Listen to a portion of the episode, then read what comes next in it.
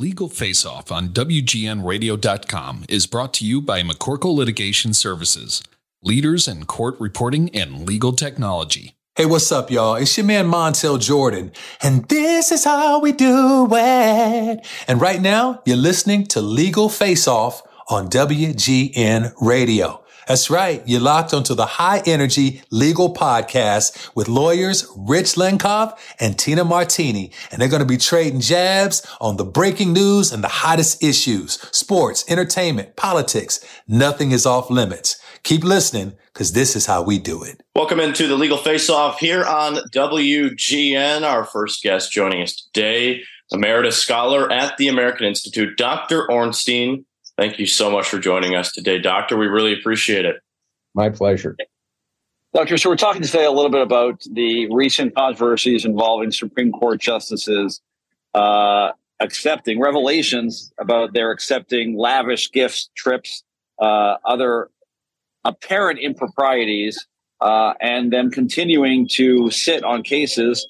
The most prominent one recently, as a result of Judiciary Committee chairperson Dick Durbin writing a letter, and in that letter, we he called for Alito to recuse himself from this case involving David Rivkin, who's a prominent Wall Street Journal opinionist and lawyer, uh, because of this interview that Alito gave. Alito has responded that basically it sounds like these rules don't apply to him sort through that for us and for our listeners um, and, and viewers, Dr. Ornstein, because it seems like the Supreme Court, of all places, of all courts, should be the most keen on rules and the most strict on accepting. But this is the one court in the world that seems to be beyond, or at least in the Western world, that seems to be beyond basic rules of recusal and um, you know fairness. So explain that to us if you can. Sure, and you know you're absolutely right. First of all, the Supreme Court's power rests more in its public standing than anything else. Every other federal judge has to uh, basically abide by a code of ethics. The Supreme Court has been exempted, and Chief Justice Roberts has said it's because you can trust our justices. Well, what Alito and Clarence Thomas have proven is we can't trust the justices. And Alito went so far in a very friendly interview with David Rivkin uh, who now has this case before the court, as to say that Congress has no power over the court in terms of its ethics or anything involving its behavior, which is an astonishing statement from somebody who clearly has not read the Constitution or decides it doesn't apply to him. Congress regulates the behavior, the jurisdiction of the court. It's right there in the Constitution. Sam Alito doesn't care. And at this point, at least, he and other justices are doing an in your face, we'll do what we want tough. And it seems like, Dr. Ornstein, all that is well stated. It seems like these justices are saying things that no regular judge would say that there's no conflict of it's it's really a bizarre concept. There's no conflict of interest, or there is a conflict of interest, but I could put that aside and I should be trusted to put that aside. The whole point of conflict of interest rules and regulations is that you don't allow the judge to get to that point where they could decide unilaterally whether to put that conflict aside or not. The rules are designed to not even get to that dilemma, right? Yeah, exactly so. And you know that one of the astonishing elements here, and it isn't just about the court. What Sam Alito and Clarence Thomas have done is to violate laws involving disclosure of uh, amenities given to them. The law makes it very clear that private travel, jet travel, even from a close friend, it has to be disclosed and shouldn't be allowed. They have taken uh, private trips with billionaires, including some they barely know who have cases before the court and have not disclosed them. So it should be up to Congress to say this is outrageous and too bad. Republicans in Congress protect Clarence Thomas and Sam Alito because they like their rulings. So all of our ethical standards, frankly, have been blown out of the water by the tribal politics that we have right now.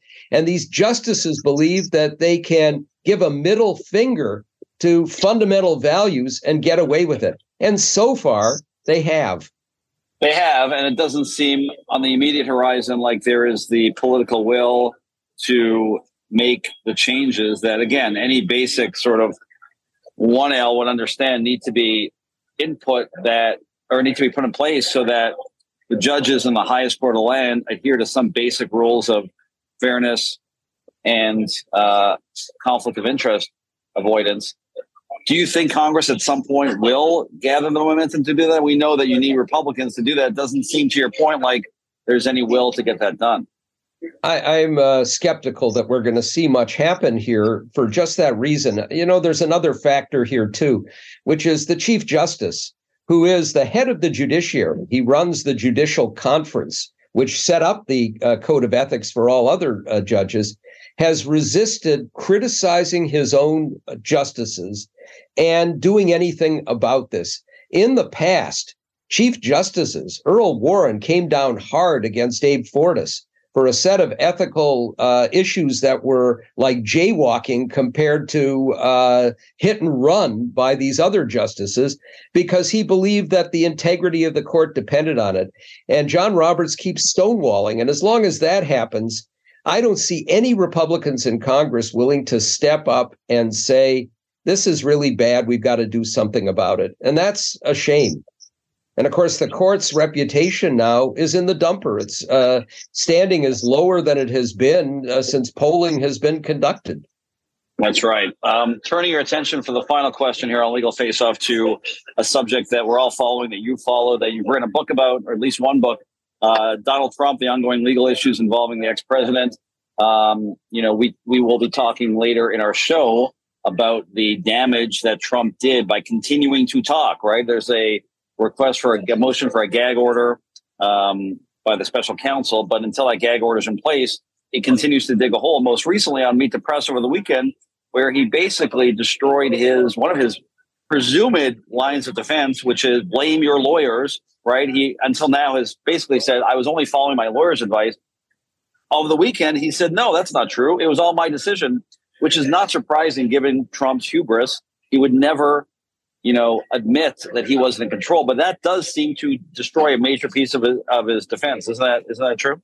That's absolutely true. And, you know, he keeps saying whenever he does these interviews that he's eager to testify.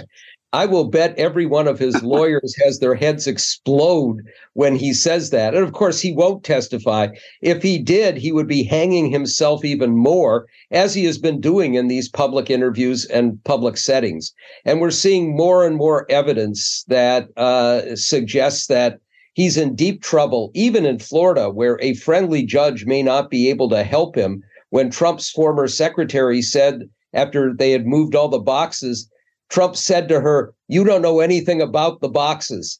So we got witness tampering, obstruction of justice, along with writing little notes and scrap paper that turned out to be classified documents.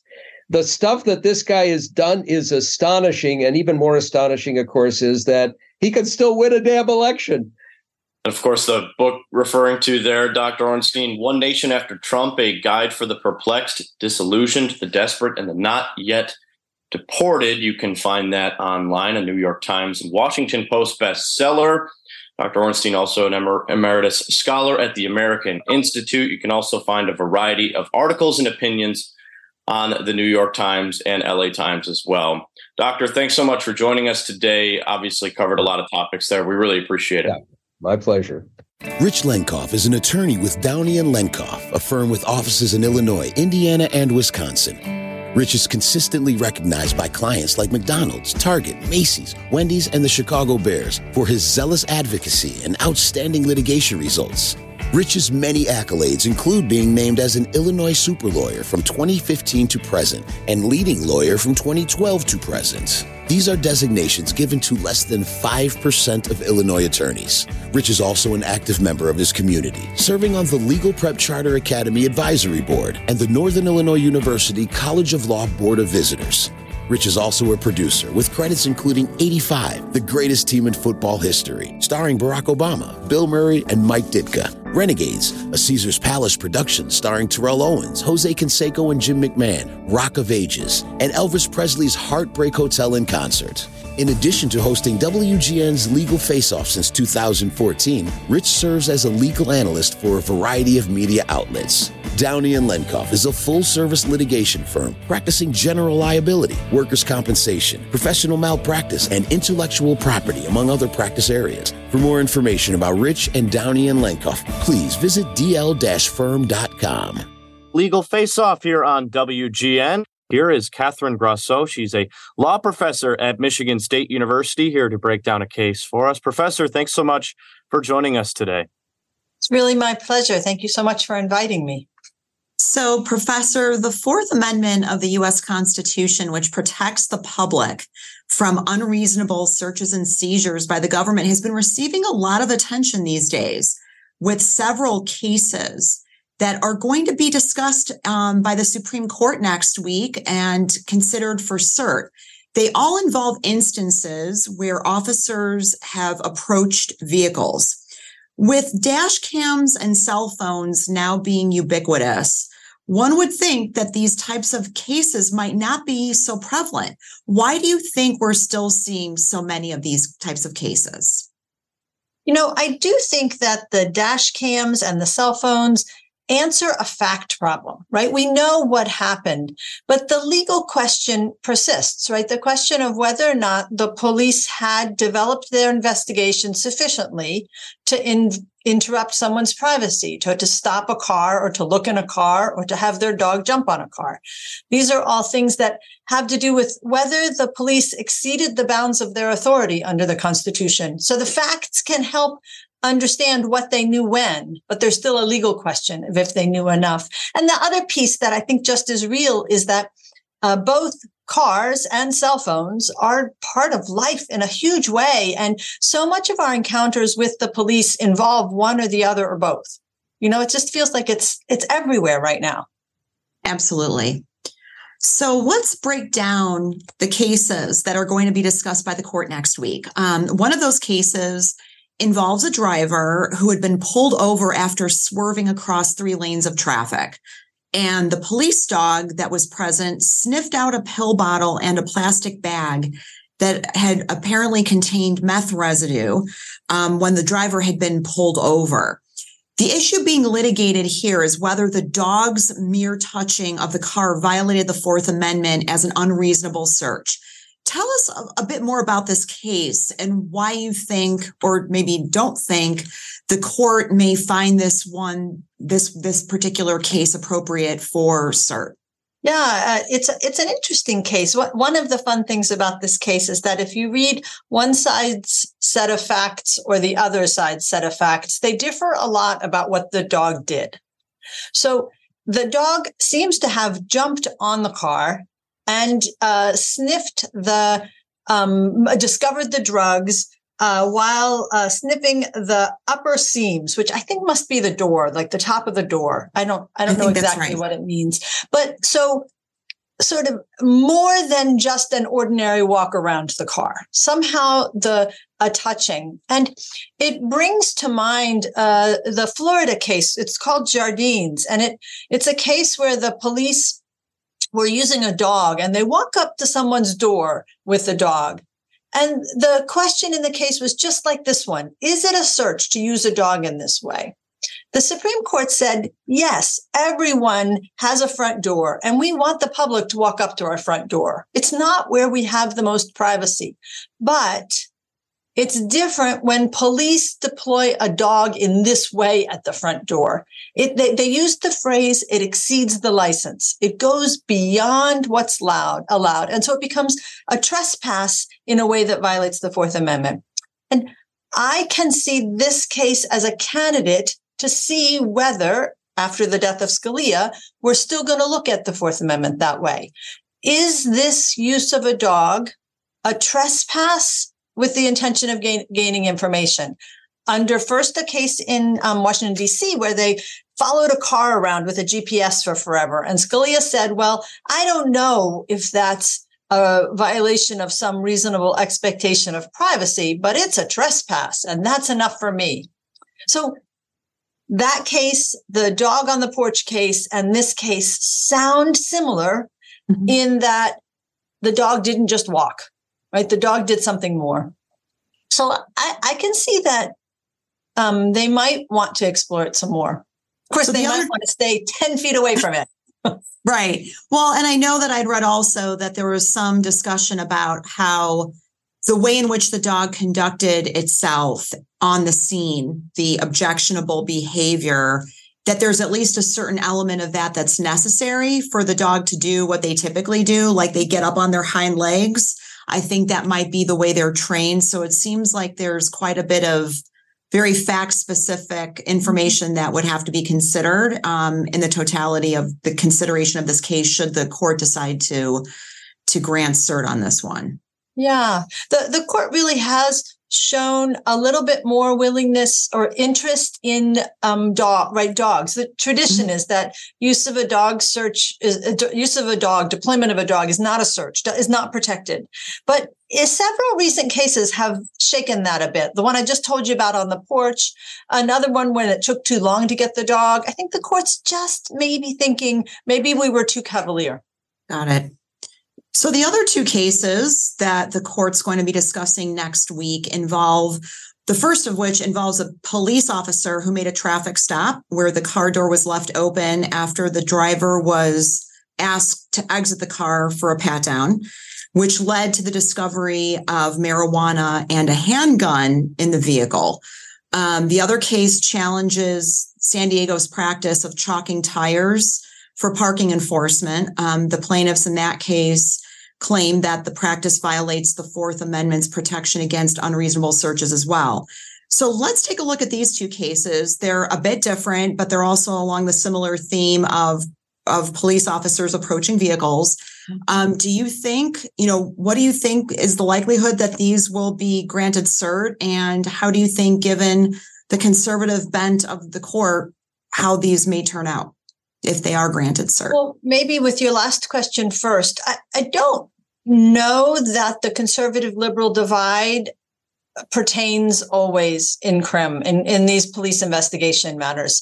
I don't think we know exactly how each of the new justices is going to rule on these crim cases and it, maybe it'll maybe it'll be a little different. So i, I hate i hesitate uh, to to say uh, what would happen. The the chalk marking case, you know, um, the original case is from Michigan, just up the road from me here, and uh, the Sixth Circuit came out the opposite way uh, from the Ninth Circuit, and you know, sometimes the court's interested in uh, something like that that's ubiquitous, right? Everyone's impacted by it. Um, but maybe uh, maybe it's not as much of as of an invasion of privacy as the other case where really the question in the other case is whether or not we consider police uh, as a unit. All of the police behavior is it uh, collective? So uh, um, maybe that's the part of the behavior is that. So the they the um, state uh, in the uh, the case where the car door was left open say well one police officer opened it and the other looked in the open door.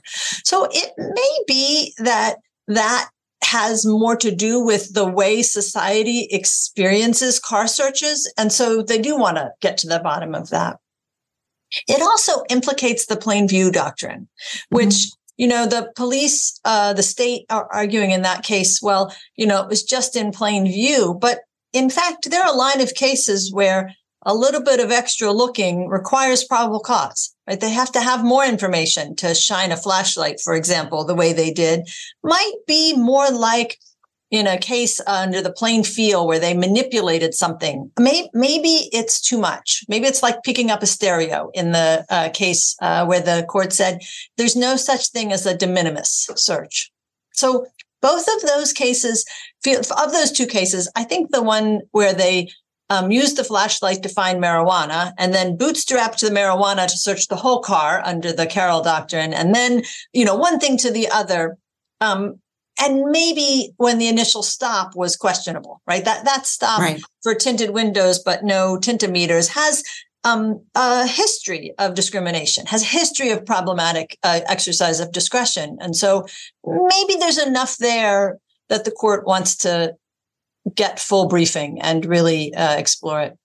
So, last question here on Legal Face Off. The Fourth Amendment obviously touches on many of the current personal liberty issues that we've been hearing so much about. We've touched on how so many of these cases don't necessarily go in a way that's predictable. And the last several years, it's the Fourth Amendment's touched on many different things, anywhere from ICE deportations to digital surveillance.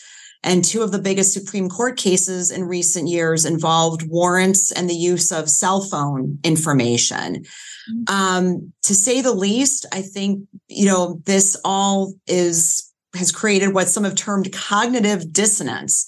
Mm-hmm. Um, what are your thoughts? Is there a way for us to look at what appears to be an inconsistent landscape, at least across some of these cases, and maybe make sense of them on a higher level so that there may be not there's not as much cognitive dissonance as one may think? You know, I think the feeling of cognitive dissonance arises some because the situation has so evolved. You know, think about our early cases, some of the earliest Fourth Amendment cases where the court wasn't sure that the Fourth Amendment protected intangible conversations right? They, they didn't, the telephone conversations weren't initially thought of as protected. And now the court has come to understand that, of course, it has to protect privacy. It has to protect whatever privacy means. And, you know, uh, I love uh, Sotomayor saying, you know, I think they take their cell phones to bed with them, right? I, they, they recognize that this is different, that this is, um, that um, it's possible to get detailed encyclopedia and effortlessly, compi- effortlessly compiled, effortlessly compiled information like that. And the court is worried, but not fully informed. Like doesn't have all of the experiences, all of all of the permutations that might be helpful in uh, defining a clear rule. Professor Catherine Grosso of Michigan State University, a lot of information there. Thanks so much for joining us, Professor. Super enlightening stuff. Really appreciate it. It was my pleasure. Thank you so much.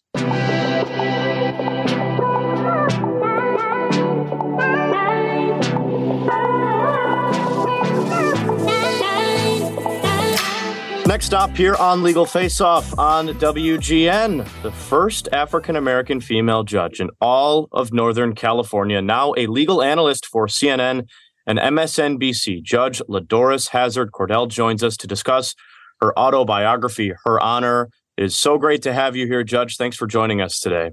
Thank you for inviting me. Uh, Your Honor, the rest of the title of your book is My Life on the Bench What Works, What's Broken, and How to Change It. You and I were speaking off camera about some things that are perhaps broken uh, about the court system. Why don't you expand on that and tell us, in your uh, incredible experience and long uh, legal career, what are a couple things that are currently broken and, and how we might go about changing those? Well, thank you for asking, Rich. Um, I, first of all, want to make it clear that that while there are many things that are broken in our legal system, I, I do believe in it. I think there's some wonderful principles that underlie our legal system, probably the best in the world. The problem is in the implementation of these principles. Uh, so, in in my book, which is a, a memoir about my nearly 20 years as a state trial court judge in California, I have a chapter called "The Fix." It's the next to last chapter, where after I have talked about the variety of cases over which I presided, I then talk about some things that I believe are broken and how all of us, be you in the legal field or not, can work to to to make them better, to fix these things that are broken. Uh, so one one example is um, in the fix is the recall of judges. So, uh, as most people know, state court judges almost all are uh, at some point elected, which means in some states they can be recalled, meaning before their term is up, if you don't like the way a judge ruled or how a judge looks, you can start a petition and get the judge off the bench.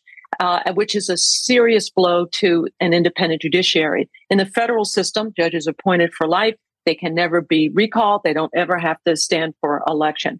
So uh, in the book, I write about that, about judicial independence, how it's so misunderstood by people, and that there are ways to fix it. In California, there is a recall provision in the California Constitution. In my view, the Constitution should be amended to not prohibit judicial recalls. There are some bad actors in black robes that should not be allowed to finish out their terms. They're so horrible. Uh, so keep recalls, but there should be uh, specified three reasons for recalling a judge, not just because you don't like a lawful decision a judge has made. So I write about that in it. I write about uh, juvenile court. I write about whether or not we should have jury trials for juveniles who are actually in juvenile court tried there because juveniles generally uh, are their cases are tried before judges. Um, I talk about just about everything family court, uh, talk about the uh, three strikes law, about juries. And let me, quick example. Um, I understand why so many people, because I know, Rick, you're in the, Rich, you're in the process of selecting a jury right now. And there's so many people who don't want to do jury duty. They see it like the plague. Uh, and two reasons. Primarily, one, they have to sit around all day waiting and waiting, not knowing what's going on. And the other is low compensation. Um, and so California, for example, is at the bottom. If we pay $15 a day for jurors. And from my view, it is a, it's a duty. It's a civic duty, but it also takes time. And for most states that pay, almost all states, all states either pay nothing or pay very little. We end up with juries that are not cross sections of our community because low income people, and usually these are people of color, cannot afford to spend a day, a week, months, weeks sitting on the jury because they have to earn a living. So I recommend in the fix that we have state jury funds that adequately compensate people who sit on juries and require the big companies, Google, Meta, LinkedIn, to pay the salaries of their employees who are chosen for jury duty because these companies are not required to do so. So it's very interesting. You know, a couple of things that I want to also transition to based on your vast experience as your work on uh, the San Francisco District Attorney's Innocence Commission. Um, did extensive work there. Here in Illinois, we consistently rank. I think I saw a report where Illinois, for the fifth year in a row, ranked number one in exonerations in the country. That results in, you know, all sorts of issues, of course. Um, what are your thoughts on the current state of exonerations and wrongful convictions, both where you are in California and what you know about uh, here in, in, Illinois, specifically Cook County? Sure. Great question. And two things. One is that it's just wonderful that people who have been wrongfully convicted are exonerated. On the other hand, it is horrible that they were convicted in the first place. Usually they're convicted because of plea bargains, meaning prosecutors use plea bargains to coerce people into pleading guilty, even when they protest their they they say I'm innocent, I'm innocent because they basically overcharge and then say, okay, go to trial. You're convicted on all of these, you're going away forever. Instead, plead to just this one or two, and you know you'll get to get out. Uh, the U.S. Supreme Court has not helped this because they have now created. This has been in existence a long time. The Alford plea, which says you can plead guilty even though you proclaim that you're innocent. So even the court has promoted all of this. So um, in the book, I write about plea bargains and how the system, by the way, I quote a U.S. Supreme Court justice not currently on the bench who retired, who said plea bargains are the criminal legal system in this country. Uh, 98% of all criminal cases in states and the federal courts are resolved through plea bargains. There's something very wrong here when the Sixth Amendment guarantees everyone, everyone a right to a speedy tr- jury trial in a criminal case. And yet judges uh, get really pissed off when people decline plea bargains. And I've heard judges say it. Well, if you want to go to trial, okay, fine. But you know, if you're convicted, I'm going to throw the book at you. What is that? It's like judges have not read the Sixth Amendment to the Constitution. So it's very concerning to me, and I do write about it in the book. Your Honor, you your book touches on and uh, you certainly discussed uh, in other appearances um, the obstacles that you've overcome in your in your long, distinguished legal career. Uh, over the last couple of weeks, we heard from Justice um, Ketanji Brown Jackson discuss that the nation has to confront uncomfortable lessons about race. Uh, we've seen, you know, a seemingly unrelentless or relentless attack, I should say, on uh, the vice president, also a prominent woman of color um, in this country about her capabilities and competency to, you know, to, to take over for President Biden and whether she should be dropped from the ticket. Um, you know, despite the considerable advances, you still see a ways to go when it comes to women of color advancing in the political and legal systems. Yeah, and, and thank you again for bringing that up. Progress is measured not by how far we have come, but how far we have yet to go. We have come far. My uh, maternal great grandmother and great great grandmother were enslaved. They were the enslaved. Uh, my parents came up in the Great Migration from the South, uh, where I grew up in Pennsylvania. They had to deal with Jim Crow. Uh, so when we look at progress, yes, I ended up wearing a black robe and my ancestors were the enslaved. That's terrific but we have so much further to go. And we're seeing it today more than ever. And it really started, in my view, with the election of Barack Obama, because then the racism that has been underneath the surface in America forever has really surfaced. And now we're dealing with it all the time in just very blatant ways. So the, the fight never ends. I will tell you, though, I am I'm ever hopeful. I'm not going to give up. Um, I get frustrated, as I'm sure many people do. But the key is to um, basically, there are two types of people in the world, in my view. There are the bystanders, and then there's the upstanders. The bystanders stand by and complain. The upstanders, like you, um, uh, with your podcast and the work that you do in the courts, you you lawyer up, you speak up, you sing up, whatever it is that takes people to do whatever they can um, to to keep moving forward. So it feels like I'm taking two steps. We're taking two steps back and then a step up. And it might feel that way, but I, I hope that everybody, everyone will continue to be hopeful, uh, not in a Pollyannish way, but to do things like vote um, to to keep progress happening. So there's a couple more questions with the few minutes we've got left, and it's a real privilege, and we really appreciate uh, you coming on the podcast. Um, on Monday of this week, Illinois became the first state to completely eliminate cash bail. This, of course, was met with lots of opposition, and after literally years of debate about whether that would result in, you know, um, additional problems and people being uh, on the street that shouldn't. What's your take on on this development, and certainly whether you, you see other states like California following in Illinois' lead? Yeah. So uh, bail reform has been an issue in California. I congratulate the state of Illinois. I'm I'm all for a system that does not imprison people or keep them behind bars because they're poor, because they don't have a means of getting out. So bail reform is absolutely needed. Uh, so California, we're getting lots of pushback, and a lot of it is coming from the judges who just don't want to do it. Um, and so there are going to be more issues. There's going to be probably more litigation here in California. It'll be very interesting to see what happens in Illinois. Uh, because I have seen judges in California just ignore the law and say, I'm not letting that person out. They're just going to have to post bail. Uh, so Illinois is a state where we all should be watching. I applaud what has happened in Illinois, and uh, let's hope that it's contagious and, and con- spreads throughout the country.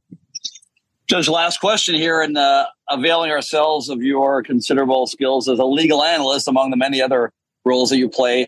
Uh, we can't let you out of here without talking about Trump, which I know you've discussed frequently over the last few months and indeed years. Um, what struck me over the weekend with Trump was how stupid his remarks were to Kristen Welker on Meet the Press when he basically, uh, you know, wiped out his defense that I relied on lawyers in, uh, you know, in in in holding on to the records and in the various uh, charges I've been I've been charged with, where he said it was all on me. I mean, that to me seemed like it completely wiped out one of his key defenses. What are your thoughts? Well, I, I don't disagree with you at all. My, my concern really is about when these cases actually get to trial. Uh, who are going to be on the juries? Is there going to be jury nullification? Uh, and I'm also paying really good attention to the trial judges. So you've got a black woman judge in, in one federal case in DC. You've got um, a young white male judge with just eight months of experience as a judge handling probably the trial of the century in Georgia. Uh, and one of the issues I will tell you that came up for me is if you have 19 or 17 um, defendants, each of them has a lawyer. So that's 34 people, 17 plus 17, plus you have maybe four or five prosecutors. So where do you put 40 litigants and lawyers plus jurors? Where do you even try the case? Nobody's even really talking about that. I can tell you in California, when there were the back in the day, there was a big class action suit over asbestos. There were so many litigants, plaintiffs um, in the case that they held pretrial motions at a theater in San Francisco. Uh, and it's a civil case, and that was fine to kind of weed out, and some plaintiffs dropped out, and there you go. But what do you do in a criminal case when you have 40 litigants and you have security because you have Secret Service because Donald Trump's one of the litigants? Where do you even do it? No one's even talking about that. So there's some really interesting issues ahead.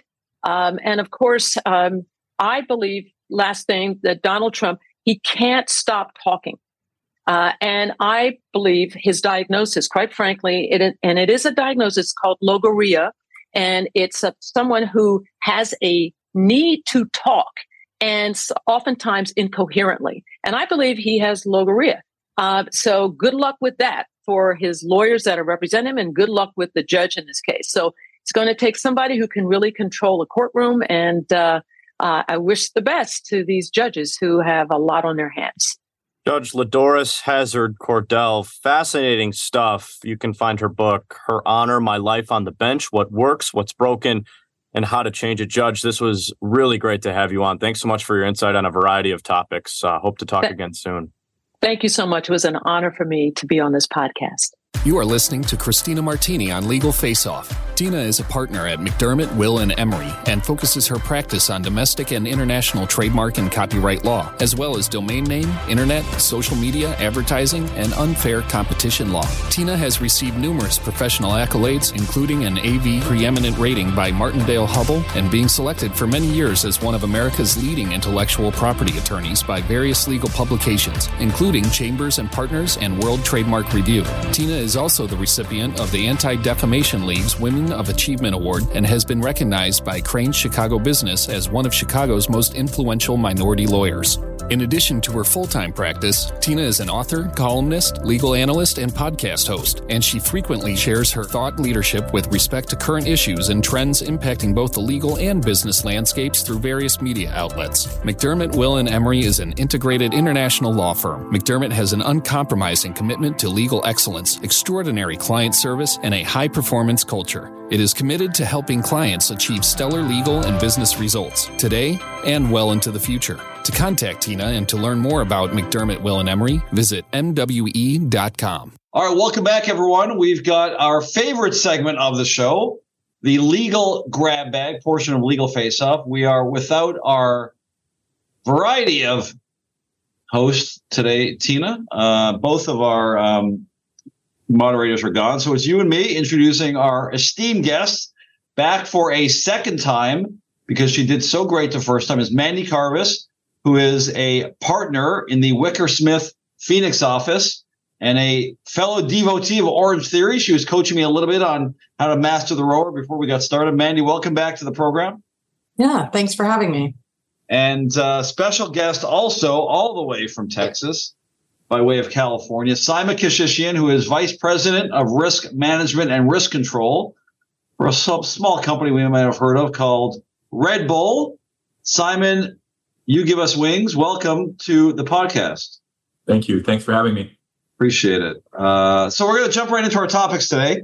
Uh, we've got seven topics. First one, of course, Tina, being our go-to Trump watch the latest news involving the ex-president, latest legal news. There's plenty of other news. The latest le- legal news is um, we talked about this actually earlier in the show. Is you know the president so far has said seemingly that he will blame his lawyers in the various criminal charges against him. In other words, certainly the January 6th uh, indictments, um, the Mar-a-Lago indictment. Those are two of the cases where one of his defenses, seemingly, Tina, will be, I was just following my the advice of counsel. You know, I'm not a legal expert, and I was following the advice that my attorneys gave me. And there's, you know, a pretty colorable argument that that would be at least moderately successful.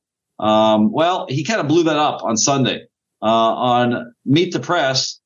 Trump talked to new host Kristen Welker and basically said flat out, unequivocally, no, I wasn't following my lawyers. I made these decisions myself. Now, any of us who have heard Trump, and that's all of us over the years, know that you can't be surprised by this revelation, right? It's not exactly a surprise to think that Trump, when asked who's responsible for these decisions, took credit for them. It would be smart legally, but beyond his brand to say that this wasn't his decision. So not surprising, Tina, but actually, from a legal perspective, probably a major blow to his defense. I would think so, Rich. You know, remains to be seen how he's going to frame and spin it to try to get out of it. But I think the interview was conducted, you know, very brilliantly in terms of eliciting information that most of us would recognize is against our self-interest.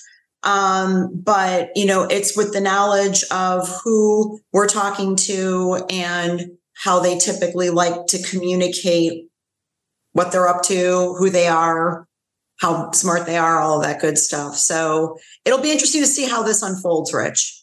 Now Mandi ironically just a few days before this, on Friday of last week, Jack Smith, special counsel Jack Smith, asked the court for a gag order to shut Trump up because a lot of what he's been saying and uh, putting on social media is, per Jack Smith, meant to dissuade witnesses from coming forward and meant to silence witnesses, witness intimidation. Well, I think Jack Smith probably is better served to just lift any gag order and let Trump say whatever he wants for this very reason. He's digging his own hole legally. Yeah, I mean, I can understand why he was seeking that, but now he's got to be happy that that wasn't in effect because, I mean, as, as Tina pointed out, uh, you know, it was it was brilliant interviewing because we know that one of Trump's favorite things to do is say, "I'm responsible for this. It was all my idea," and he just was brilliantly set up to say that very thing and it was also interesting because you could kind of see um, her reacting that, wow, I can't believe he just said that. And yet there was no reaction on his part that, oh, maybe I shouldn't have said that when that's completely inconsistent with what I've been saying all along. Yeah, it's uh, it's pretty amazing. Uh, Simon, in other Trump news, uh, lots of things going on. Number one, it was revealed that he paid uh, about three hundred thousand dollars to Peter Navarro, Peter Navarro's defense fund, uh, who was just found uh, uh, guilty in um, the failure to comply with the congressional subpoena case. Uh, Giuliani, his former attorney, has been sued for $1.4 million in unpaid legal fees. We know it's been extensively covered that Giuliani is basically broke and can't afford any of his legal fees.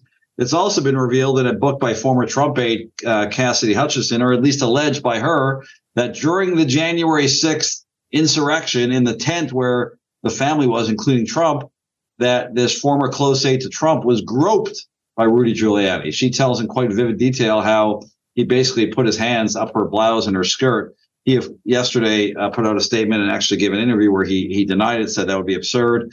But um, you know, the hits just keep on coming for for Trump and his crew legally. Yeah, so that that reminds me of, of a movie. It was a very fine film that I watched recently. I think it involved a gentleman by the name of Borat, where something similar may have happened while he was being interviewed by somebody. Uh, so it doesn't seem like when we're talking about brand or off brand, it doesn't seem very off brand for Giuliani to be at least there be allegations with respect to groping with respect to that gentleman. I may have seen that video, the, the the movie, which again, it has no implication of what happened on on, on January 6th, but uh, but it's always interesting. And uh, you know, if you don't want to pay somebody's bills, I would think that you know not paying a lawyer's bills might be the first way to try so sort of draw some heat because typically lawyers do have a mechanism that they're that they're able to recover fees through the court system. And if if somebody's got the pleading laying around that they can dust off and file, it's it's it's always going to be something that I think if I had sort of a a list of bills to pay or not to pay, I would start maybe by paying my lawyers first so I can get the defense that I need elsewhere. But but uh, what else can I say? I mean, it's kind of like the same thing, different day. I keep seeing, you know, it's uh, uh, so I don't know. Uh, but I guess if you ain't got the if you ain't got the money, um, what are you going to do? What are you going to do? The, the, the, takeaway here, Mandi, is all of our clients who are listening should hear from one of the leaders in our industry saying, pay your legal bills promptly. That's what I. That's at least what I heard from, from our friend Simon. That, that, that's what I said, but only at the discounted insurance defense rate. We're not paying full retail. Let's be clear about that. There you go. So, uh, what's also in the news, like literally breaking now, is Bob Menendez, who's a sitting New, New Jersey senator, has been indicted by the U.S. attorney for a lot of the same things we're talking about corruption. Allegedly, he took for his personal use, him and his wife, let's see, cash, gold bricks, uh, Mercedes, uh, lavish trips in exchange for giving access to uh, Washington to the Egyptian government. So his legal bills are being paid, I understand, by a legal defense fund, which is just incredible that these people expect the American taxpayers to pay their legal fees. Trump has the same thing going on, but we'll cover that story, I'm sure, next time. Moving on to our next story, Tina. Around the same discussion point, right? We can't cover Trump without covering the sort of his uh, his his brother in apparent corruption, which is uh, Hunter Biden. Hunter Biden has the let's just call it nerve. We might call it something else to allege that he's embarrassed by the actions of the IRS. I mean, it takes a certain amount of chutzpah, as we'll say on the eve of Yom Kippur, right? You're right, Rich. So, yes, earlier this week, Hunter Biden sued the IRS, claiming that they unlawfully released his confidential tax return information um, and failed to safeguard his private records. The irony continues when you juxtapose him, Rich, against our former president, who did everything he possibly could not to disclose any tax information whatsoever. But Hunter Biden seeking all documents tied to the disclosure of his tax information and $1,000 for each unauthorized release of his private information. He says that it's not necessarily a question of the legitimacy of the investigation itself over the past five years, nor is it um, to in any way question the decision to penalize him. It's instead uh, focusing on what he's calling the disregard of the IRS in its obligations with respect to keeping um, his protected tax return information private. Now, Biden's lawyers argue that whistleblower protections don't apply. That's one of the potential defenses here. Um, everybody seems to think that although the lawsuit doesn't name um, the specific IRS agents, that it's Gary Shapley and Joseph Ziegler. Um, and you know, Biden, as you mentioned, his this is not the first of his uh, wranglings with the law. He was just indicted on felony gun charges, um, linked to him being an unlawful drug user when he bought his gun and lying about the use of drugs. He had struck a plea deal. That deal fell apart. This past Wednesday, actually, a federal judge denied his request to have his first court appearance on those charges be conducted remotely. He's going to have to appear in court October 3rd for his arraignment in Wilmington, Delaware. So, yes, Rich. So, this is somebody who is pretty knowledgeable on what it is to break the law, so to speak oh my God, we, we should have a segment, Simon, and we, we should title it just "Please Go Away." I mean, that's what the the new title. Please go away, comma Hunter Biden. I mean, just stop. This is a guy who was seen on you know film driving through a residential neighborhood while smoking a crack pipe. Right? We've all seen the pictures of him in the bathtub smoking and his gnarly crack teeth back when he was addicted. I understand he was, you know, under the influence of narcotics, but how could this guy say he's embarrassed by anything at this point? right? How can he sue? And he's actually suing individual agents, right? Who I don't know. I think it's an uphill battle to prove that they meant to embarrass him. This stuff's all out in the open anyway. So go away, Hunter. Simon. Yeah, I mean, I don't know what's more embarrassing. I, I actually would like to show my tax returns once in a while. I think there it's impressive to show that you manage to to bring in certain levels of income while, uh, as you were saying, smoking in the pipe while driving around in the neighborhood. It takes it takes somebody uh, it takes somebody with a lot of multitasking abilities to do something like that. I'm not sure that there's anything for me to comment on legally other than uh, it's always impressive. But it seems to me that Trump did a much better job in keeping his tax records out of the public domain. And for that, I think that's one point to Trump uh, and zero to uh, to Biden. That's all I have. I don't know if that's of any value, but it's those are my thoughts. Value. It's greatly a value, as will be your input on the next story let's all comment on the one chip challenge. Tina, this is, uh, uh, you know, I think we all know what happened here. Um, if you, if you didn't, there was a 14 year old, uh, in Massachusetts, I believe, who after, uh, engaging in this one chip challenge, which is basically a viral sensation, we see these every couple of weeks where there's, you know, someone else either dying or getting hurt from one of these stupid challenges. This one, unfortunately led to this individual's death. Allegedly, it's where you eat uh, this product. It's uh, a single tortilla chip dusted with the two hottest peppers known to man. Um, and there's all sorts of videos of people doing it and crying and, you know, and this individual allegedly died. It's a Hershey subsidiary. Um, they've pulled, the company has pulled the product from the store. And of course, this interested us, Tina and, and Mandy, because of the possible legal implications. Inevitably, when you see this, there is going to be a lawsuit against the manufacturer, against the distributor. Um, and, you know, it would be, uh, you know, frequently this comes down to a question of notice, as Simon knows, and it would be hard pressed to allege or to answer that you didn't have notice. The question is also causation. Did this person have underlying medical issues? Was there some other reason? Of course, the fact that this is the first death when hundreds, thousands, maybe more of other people have done this obviously lead, you know, supports the conclusion that it's not related. But obviously a tragedy. Uh, but there are some legal, interesting legal issues, Tina, of course.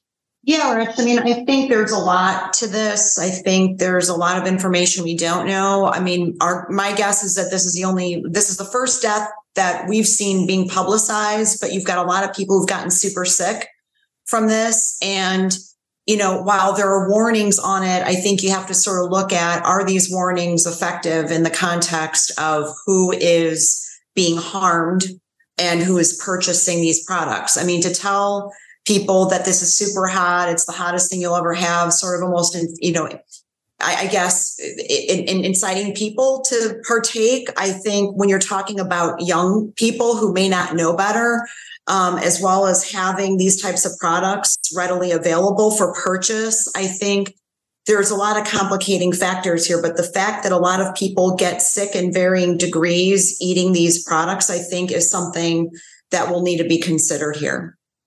Uh, man, you defend these kind of cases a lot. You know, obviously, an issue in a lawsuit would be the degree of comparative fault, right? I mean, it's a 14 year old on the one hand, so any defendant would say that you understood the risks. It's clearly written on the label. The fact that it's so viral and well known plays into the idea that how did you not know? How did the decedent not know that this would be dangerous? On the other hand, again, the lack of prior similar death would support the idea that we knew, you know, I, I took the risk that it would be hot, not, you know, death inducing uh, heat. Yeah, I mean, I think obviously assumption of the risk is is huge here, um, but also, you know, all, you know, in, in layman's terms, it's something that I've argued to juries lots of times, which is choices have consequences. Um, you did this knowing that, you know, at, at a bare minimum, this was to, you know, burn extremely. Uh, the whole thing is to kind of induce pain. Uh, but more than anything, I, you know, assumption of the risk, you know, they'll still be able to file the claim. It will be asserted. But to me, the bigger piece here, as Tina mentioned, is is the causation piece. I mean, they said that the kid stopped breathing a couple of hours after. Um, I think they'd have a really hard time establishing um, causation there. I mean, they're just making the temporal association of the two things causation, and that's a far cry from it. It'll it'll be interesting to see what comes out was actually the cause of um, the breathing and, and and the issues. Yeah, we're pulling up the warning label here on the screen. Simon, um, you're in the you know food and beverage industry, obviously. And this warning seems pretty clear. Keep out of reach of children. A 14 year old certainly is a minor. Uh, it, it, then repeats it, right? Intended for adult consumption. Do not eat if you are sensitive to spicy foods, etc. Uh, seek medical assistance. So, you know, we all know who do this kind of work every day that that's not a defense necessarily. You can't avoid liability simply by slapping that on your label, but it certainly adds to the uh, argument that, the, that a potential defendant would put forth, Simon. Sure. I'm assuming these are all affirmative defenses. I think if I was going to try to be, this is not a funny case, but if I was trying to understand how this kid was able to purchase. I mean, sure, you can walk into a store and purchase this, but wonder if a parent was involved and they sort of were involved with this. But it, it's always interesting to me. Not only this is more of a products liability case. This isn't like a a, a standard negligence case, and I think there's a different standard. Uh, and it's really interesting that the product has been pulled from the market um, for probably a number of different reasons. I'm sure it wasn't their best seller or anything like that. And so I wonder if they're pulling it from the market is a subsequent sort of measure that that also comes into play when you're sort of looking at the overall liability picture. although you would hope that they would. Back to this idea of the assumption of the risk. Um, I mean, I can't imagine that a 14 year old would have the the mindset to understand that eating a single chip was going to potentially cause them to be, um, you know, not not survive or live. Uh, obviously, that's kind of extreme. But back to uh, the, the other point that was raised. I mean, I'm uh, it's really hard to tell without the autopsy, without understanding what the underlying medical conditions may be or may not have been, and what other things may have been consumed in the process of this.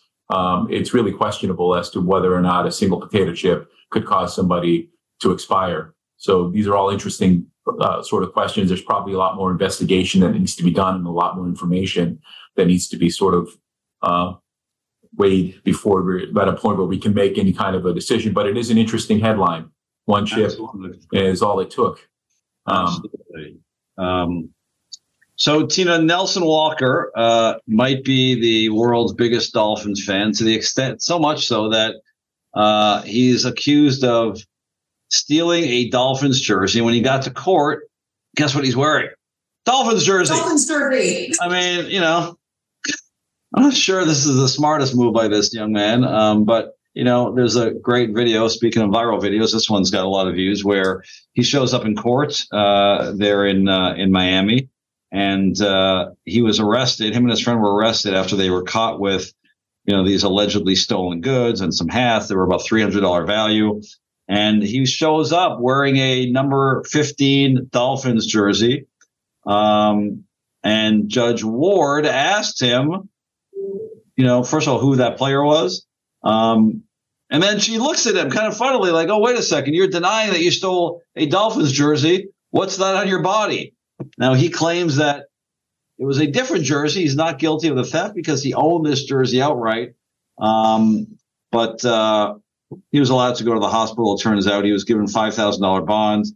Um, but he was banned forever from uh, attending Sun Life Stadium, which is where the Dolphins play. Um, so you know, maybe some lessons there, Tina. Don't show up to court wearing something that you allegedly stole. Yeah, um, it was pretty ridiculous. I'm not sure how young he is either, Rich. you, you mentioned he was a young man. I, I, I think you're being very kind in many ways when you're talking about this guy. Um, it was just crazy to me that, I mean, the first of all, the judge's face was priceless. I mean, you never want to have a judge making faces like that when you say anything in court. Um, she was actually much kinder to him than I think a lot of judges would have been.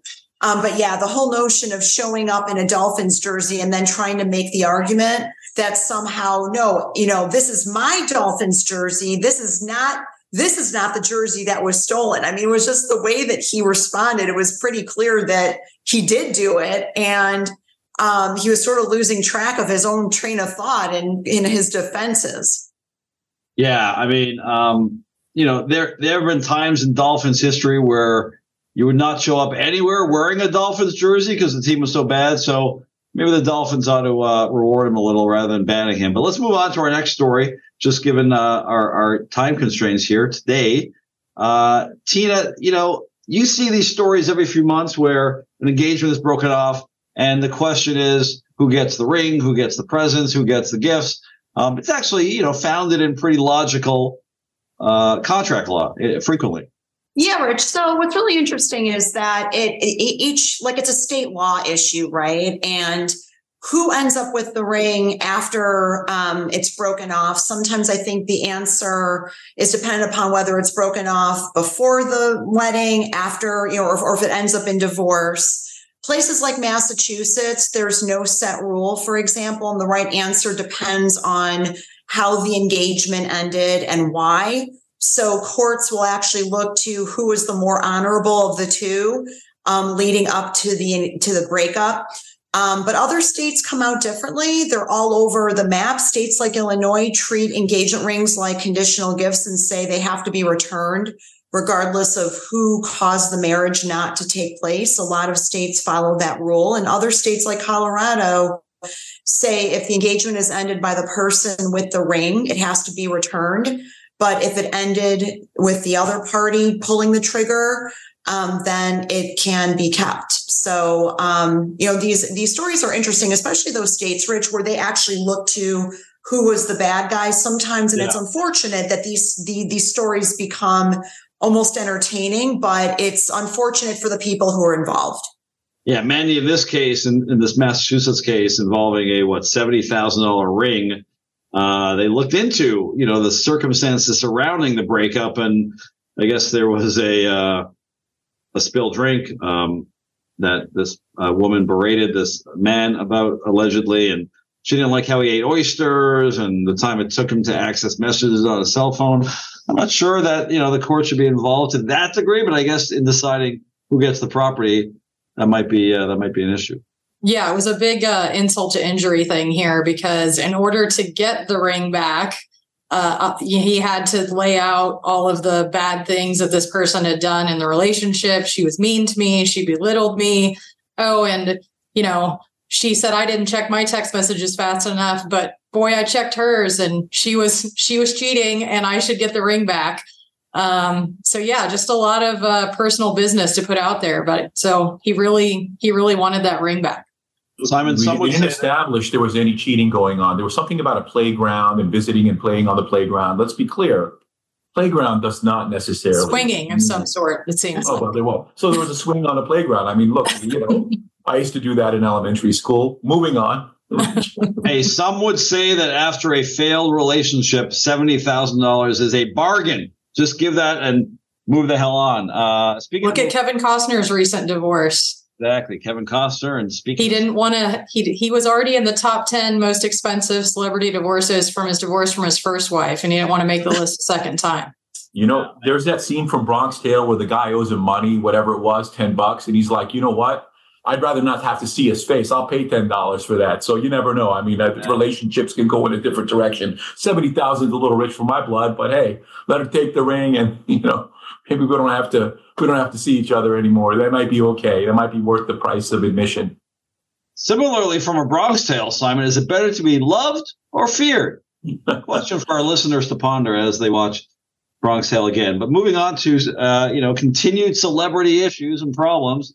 Uh, and speaking of divorces, uh, one of the Jonas brothers is breaking up. All three Jonas brothers are married or were married until this divorce goes through. And uh, what? Joe is the middle, I believe. Joe is the middle, or maybe he's the oldest. I'm not sure. Who can keep track of the Jonas Brothers' age status? You need a flow chart. That's beyond me. But anyway, Joe Jonas was married to uh, Sophie, give her last name, an actress um, on um, Game of Thrones. Turner of Game of Thrones. Oh, Turner, exactly. Sophie Turner from Game of Thrones. Um, also has appeared in many of, of the Jo Bros videos. Um, they have split up. They, you know, as is typical in these celebrity divorces, they released a very nice sounding above board statement that we're consciously decoupling or, you know, lovingly separating, whatever the words are. And then just two days later, they're in court, uh, you know, throwing the nastiest of allegations against each other, including that uh, basically there's some cross national kidnapping going on. Uh, Sophie Turner is back in England. She is of English descent. Joe Jonas is American. And allegedly, per this court filing yesterday, he is holding on to the passports of the two children, preventing them from returning to England with their mother. Uh, the allegation is that uh, the parties had agreed that they would be based in England. Jonas is based in in um, in Los Angeles, and he countered that he has been, in essence, the single parent during the course of this you know, difficult time in their marriage. He says that they're living a different lifestyle. Many have interpreted that to mean that perhaps she has strayed from the marriage based on some other video that's been surfaced. She was seen partying right before the divorce filing. So the theory per the defendant here, Joe Jonas, is um, that he's doing the right thing for the best interest of the kids by keeping them in Los Angeles. And even though he's on tour a lot, the allegation in the in the answer is that he actually has lots of time for them during the day that Sophie Turner doesn't. So, man, Tina, these uh, these Hollywood uh, relationships are tough. Yeah, Rich. I mean, we had all thought we had we covered this story previously on on the grab bag, and we had all thought, I think that you know there's been a lot of he said she said. Um, some people say that he's the party animal. Some people say that she is. Um, but ultimately, I think it's it, this has taken a surprising and ugly turn, and I hope that these guys can reach some sort of a settlement pretty quickly because this is not making either one of them look good. And I think the most important thing here is to try to keep it as um, civil as possible for the kids. Um, and right now, this has taken a pretty ugly turn. Simon, what is it about your state, California? Why can't people be happy there? Is it the weather? Is it there's too much nice weather? What's going on there in LA? I think it's just too much sun. People get hit with the sun, sun, for extended period of time and get dehydrated, and it affects their their mental faculty. But you know, the, the side about this particular story was the one about the the ring camera and whatever it was that yeah uh, the Jonas uh, witnessed or didn't witness. And I just want to ask him. I can't get my ring camera to ever work, and, I, and I can't figure out how to download those images. So that's really what the uh, the, the story is. I think is figuring that out. Hey, um, maybe that's why you're happily married after what? How many years, Simon? I mean, um, you know, 23 and a half, yeah, 23 well, and a half happily. That's right. See, defective ring cameras are, are okay. Uh, Mandi, you and I uh, recently were at a concert together, but not together. We were there. We didn't know we were there together till well after. Uh, are you a Jo Bros fan? Have you seen they they just came off a huge tour actually, uh, or they're in the middle of it perhaps? Have you seen the Jo Bros? No, I don't. I don't think I'm their uh, their demographic. All right. Well, moving on to our last story. Uh, another celebrity divorce, Tina. I hate to be. What what is it about? Uh, what are we? September, end of September, beginning of October. Where's the happy marriage stories? But uh, Ariana Grande is breaking up and uh, simultaneously file for divorce with her soon-to-be ex-husband Dalton Gomez, who's also kind of a celebrity, right? He, I thought, was a real estate. He was in real estate. Um, oh. Maybe I'm thinking of the Wicked guy. She used to. You're date. thinking of the Wicked guy, who's yeah, the guy yeah, waiting yeah. in the wings. Right. So, right. Yeah. So you know, it's interesting. I was watching The Voice when Ariana Grande was on it, and I think she was just engaged at that point. Um, she and Dalton Gomez were married for just over two years. She filed for divorce on Monday, um, and he simultaneously filed for dissolution of their marriage on the same day. Um, you know, they have a prenup in place. We've talked a lot about that here on Legal Face Off. Um, and apparently have been separated since February. The hope is, and the musings are, that given there is a prenup in place and that they're young, that it's probably just going to take um, her cutting a check to Dalton Gomez, and this will probably be one for the books. But um, you know, as we've said also, Rich, this has been characterized as a respectful, conscious uncoupling. Um, Ariana has been spotted with and has started to date her Wicked co-star Ethan Slater. She started dating him um, back Just in to be clear, it's not a not it's not her Wicked as if like you're from no, it's her he's, co-star he's in Wicked. Got it, got it. I thought you were commenting yes. how great the guy was. That's yes, a Boston no, thing, Rich. Nobody goes around saying Wicked anymore. Yeah, that's true. Yeah, no. So yeah, her her Wicked movie co-star. Yes. Um, he also has split from his his wife Lilly Jay. They've got a kid. She's probably calling him wicked, but you know, I don't want to put words yeah. in her mouth. So Ariana's been seen about town. She was at Wimbledon with another one of her co-stars. So I guess the question here, Rich, is does she get to keep her ring or not? Ah, there you go. It all comes full circle. Yes. Keshishian, I know you're a big Ariana Grande fan. Are you devastated? Are you as devastated by this news as uh, as I am? No, no. All right, let's finish up, Mandi, with uh, our our favorite part of the show. We go around the room. We like to get to know one another through one of our stories here, and uh, let's see. Tina mentioned Wicked, right? The uh, the play that the new beau of Ariana Grande is starring in or starred in. Let's talk about our favorite uh, favorite musical or theatrical shows of all time? What's what's a play or a musical that you've been to that you highly recommend? It's interesting. I was just watching Hard Knocks, finishing Hard Knocks on HBO, and they ended a segment by asking all these players because it's New York what their favorite uh, plays were. So maybe I'm inspired by that. But Keshishian, you're a man of letters. You're a Renaissance man. You're a man of the arts. As long as I've known you, you've been that way. Big, big theater guy. What is your favorite theater production of all time? But look, I'm wearing a Red Bull shirt right now, so I must say it must be the sound of music because we are headquartered in Salzburg, in Austria, where the hills are alive with the sound of music. And therefore, it must be the sound of music. My God, that's the greatest answer I've ever seen on the fly. That's incredible.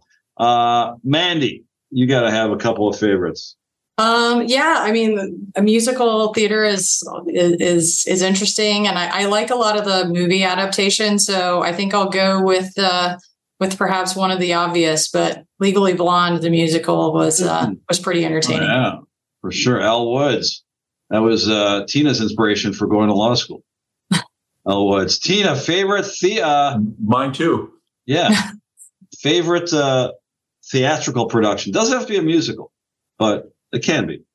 Well, I'm thinking musicals, and I'm thinking, you know, what I found to be particularly um, influential during my formative years. I loved Annie, the original run. That was a lot of fun, and I was really young when it came out. Annie's great. I actually love the uh, the Jamie Foxx Annie remake. I thought that was incredible a few years ago. Um, my I'm, I'm going to go non. I like musicals too, but I, am going to go non-musical, and you know it's not even close. Glengarry Glen Ross by the great David Mamet, one of the great American screenwrite screenwriters, um, is my favorite for sure. Uh, uh, started off as a play. Many people know the movie, but I've seen it on Broadway, sitting inches from Al Pacino playing uh, Shelley the Machine Levene. So would watch that play every day. It's amazing, um, and uh, a great movie. Um, so with that, we will uh, thank all our guests, Mandi Karvis, Simon Keshishian. Thank all of you, our listeners and viewers, and thank everyone behind the scenes, Leslie and um, our whole team here. And also, you've got something. Speaking of jerseys, Mandi, what have you got? I see some numbers. Yes, yes. Uh, trigger warning for all you Chicago Uh-oh. Bears fans for what's coming up on Sunday. But I have my own uh, number fifteen Patrick Mahomes uh, jersey here. So now, for um, those of our listeners that don't know, we drafted a different quarterback instead of picking Patrick Mahomes in that draft. We got a guy named Mitch Trubisky, who's now, I think, still a back of the league. But uh, yeah, we're uh, we're facing hard times. Uh, 0 2 going into KC on uh, on Sunday, so we'll see how Sunday looks. But thank you for rubbing that in, Mandi. We really hey, you're you can always count on me. You're welcome. All right, thanks everyone. We'll see you soon. It's Christina Martini and Rich Lenkov. You know what time it is. Welcome to Legal Face Off.